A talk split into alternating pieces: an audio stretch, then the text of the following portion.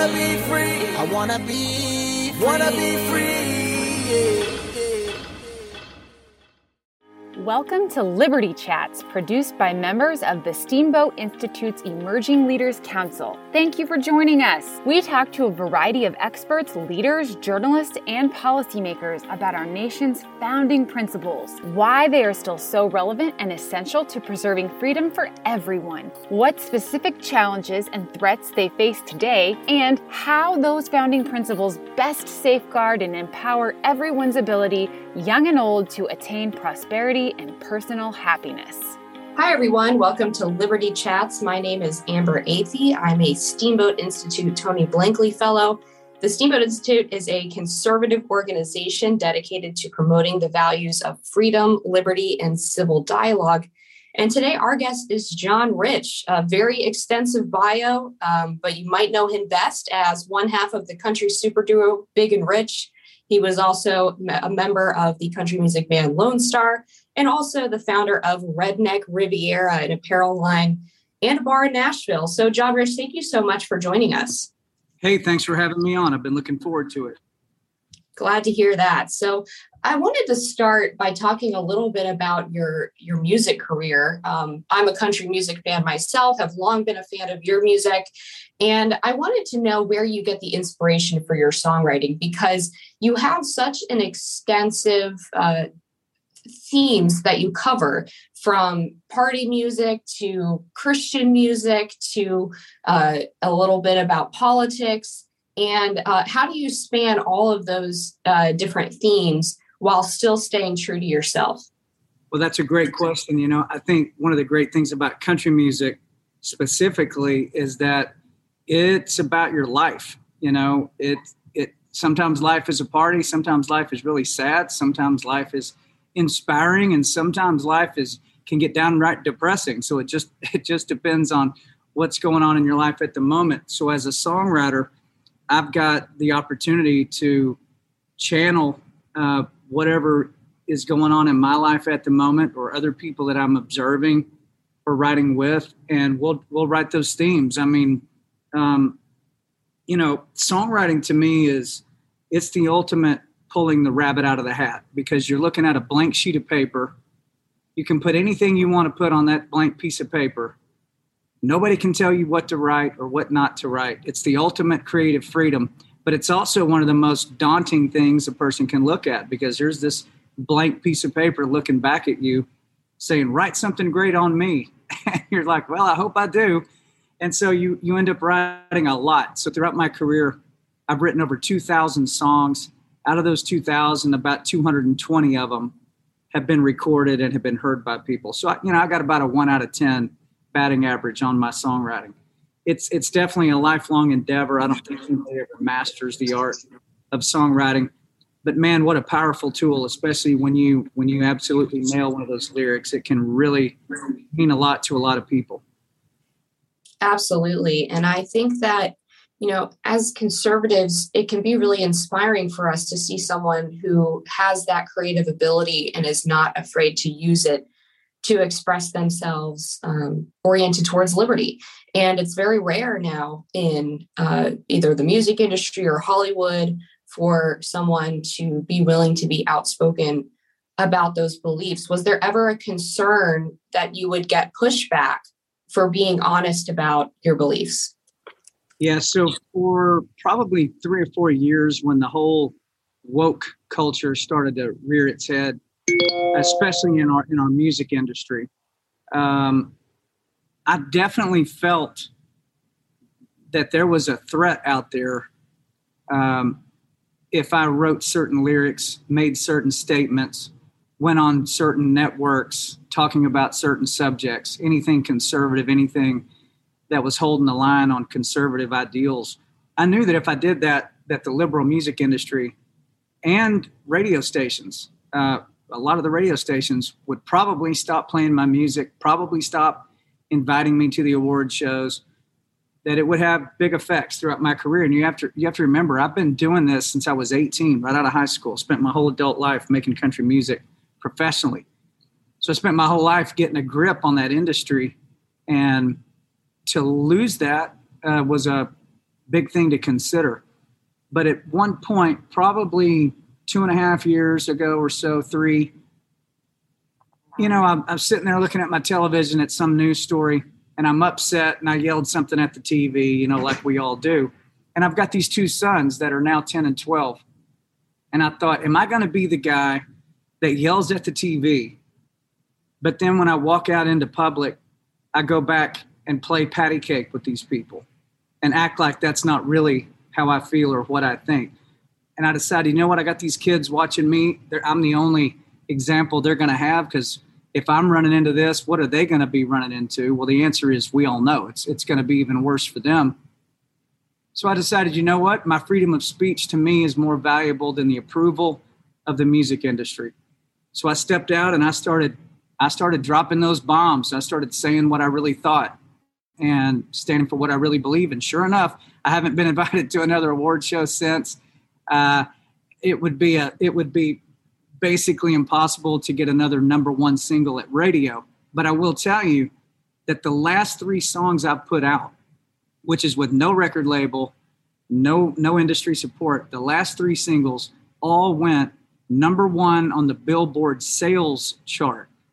So they didn't go number one at radio they went number one on the sales chart, which is the whole point of why people want to get on the radio in the first place, is to be number one on the sales chart. And that's that's the real um, support is when people back up what you're doing with with those downloads. So the last three went number one, and I, I can tell you that I have not regretted one time making that move to step away from the chokehold that the industry was putting on me and everybody else and be a free man, be a be an American, step out and say what you believe. I wouldn't trade it for anything. Yeah, there's definitely an appetite for people who are willing to be honest.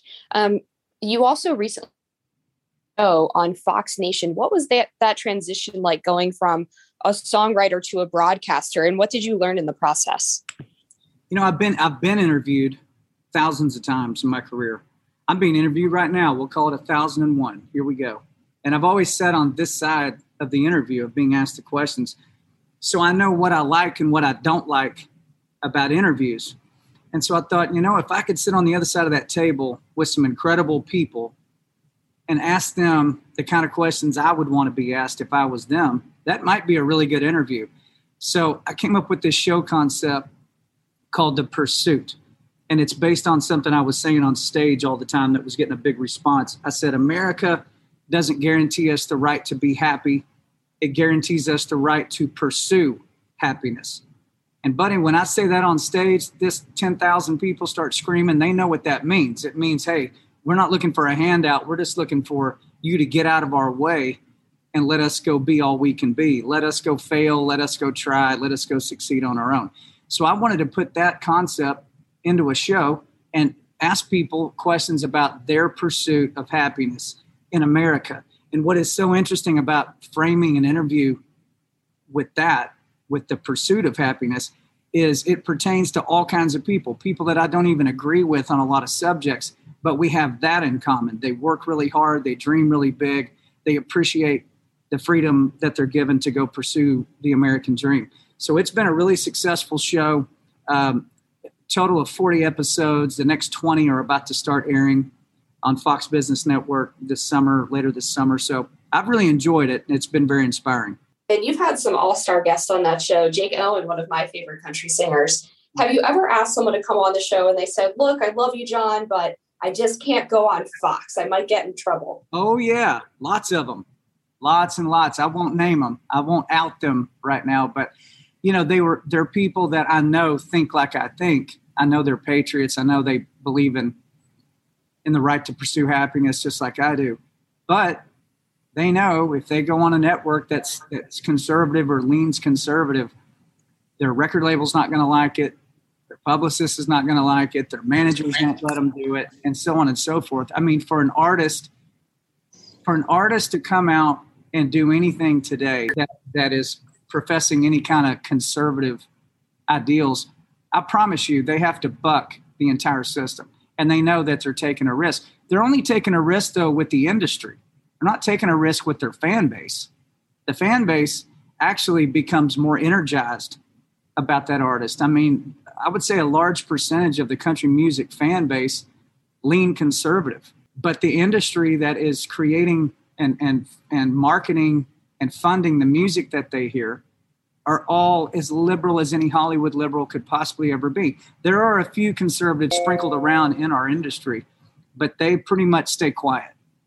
Um, isn't that wild? I mean, in America, that people are afraid to say they're proud of their country or that they're against things that are tearing down our freedoms. They're afraid to do that because it's going to hurt their career, hurt their job. That doesn't sound like America to me. And I think it's time that people just step up, say what they believe, be an American. There are things more important than keeping, uh, you know, keeping the, the pats on the back going in your industry. It's called freedom of speech. I think about our founding fathers, what they had to risk to sign the Declaration of Independence.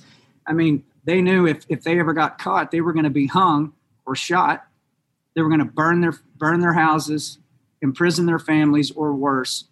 And they still signed it. I believe the phrase was "Give me liberty or give me death." You know that that was not a bumper sticker. That was not a hashtag. That wasn't a T-shirt or a ball cap. That was the attitude it took to found our country. That's what they were willing to do. So generations down the road, right now, us, the ones of us talking right this second, that we would have inalienable rights recognized, life, liberty, and the pursuit of happiness. So who are we to say that, well, I'm afraid that somebody's going to call me a bad name, or I'm afraid I'll get kicked off of Facebook, or I'm afraid somebody at work is going to give me a dirty look at lunch. I mean, we we cannot operate like that and keep our country free people have to step forward and be heard. Absolutely. You mentioned that one of the motivations for being open about your views was your sons. And it's certainly a challenging time to be a parent, what with uh, what's going on in schools right now. What are your best tips for new parents on how they can raise kids to love liberty? Well, you know, I would never tell somebody how to raise their kids because that's their kids. But I will tell you this whatever is important to you as a parent, you have to understand that you are the example they are going to be watching.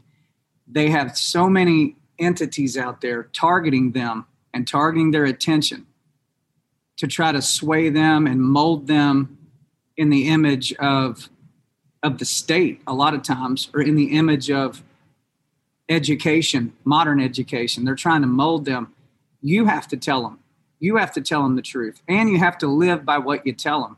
It's like I said, you don't want to be the guy or the girl that's yelling at the TV when you see Joe Biden doing something ridiculous. But then when you go outside, uh, outside the house, back around all the all the public, you you tuck those words back into your heart. No, no, no. You have to go out and be bold say what you really think and say it even when it's when it's uncomfortable for you to say it that's what the kids have to see because if they don't see their parents standing up and they see their parents rolling over then what are these kids going to do when they're in their 20s and 30s and the same situation or something possibly worse is what they're dealing with and the only only example they've got to go by is well how did mom and dad deal with it and when i when i realized that that my boys are looking at me how's dad going to deal with this now mine is more my situation is more amplified because I'm a I'm out in the open, I'm in the public, and I'm in a in a music industry. But it doesn't matter. You step forward and you be heard and you set that example for your kids. If you don't, you can't expect them to stand up in the future. Well, this uh, podcast is called Liberty Chats, so I wanted to ask you: when you think about liberty, what does what does that mean to you fundamentally? Well, liberty is true liberty is recognizing people's right to exist in a free state, meaning we let those people we let those people exhaust their potential. That might be the right phrase to put around that. You know, when you look at our southern border and you now see millions of people in the course of a year coming across that border, the reason there's lines coming in and no lines going out is because we're the only nation in the history of the planet that guaranteed its people the right to pursue happiness. I believe every human being out there, no matter where they woke up this morning, what country, what religion, it does not matter, that they all have an innate feeling down inside of them that they want to exhaust their potential. They were created by God, they have a purpose, there's something they're supposed to do, and they know it. But because of where they live or what rules and regulations are on top of them, a lot of those people will never be able to know or realize their full potential. But in America, that's given to us and recognized in our Constitution and the Declaration of Independence, in the Bill of Rights, and so forth. So, as Americans, we have liberty. We need to exercise our liberty. We, we cannot take that for granted. I think people that trash our country, trash our flag, talk about how terrible it is here, they lack perspective. You know, as a musician, I've been able to travel all over the planet and play music. And I see how other people live and what they're dealing with. You come back to the United States, you go, thank God I'm home.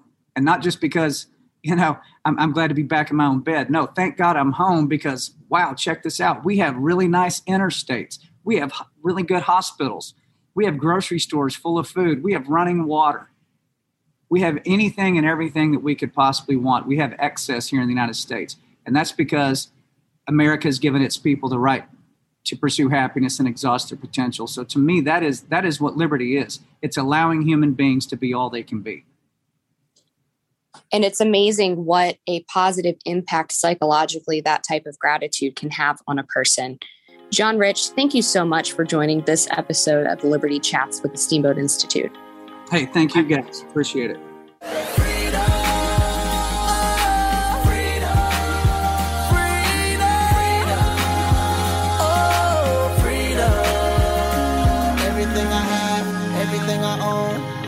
mistakes, girl, you already know.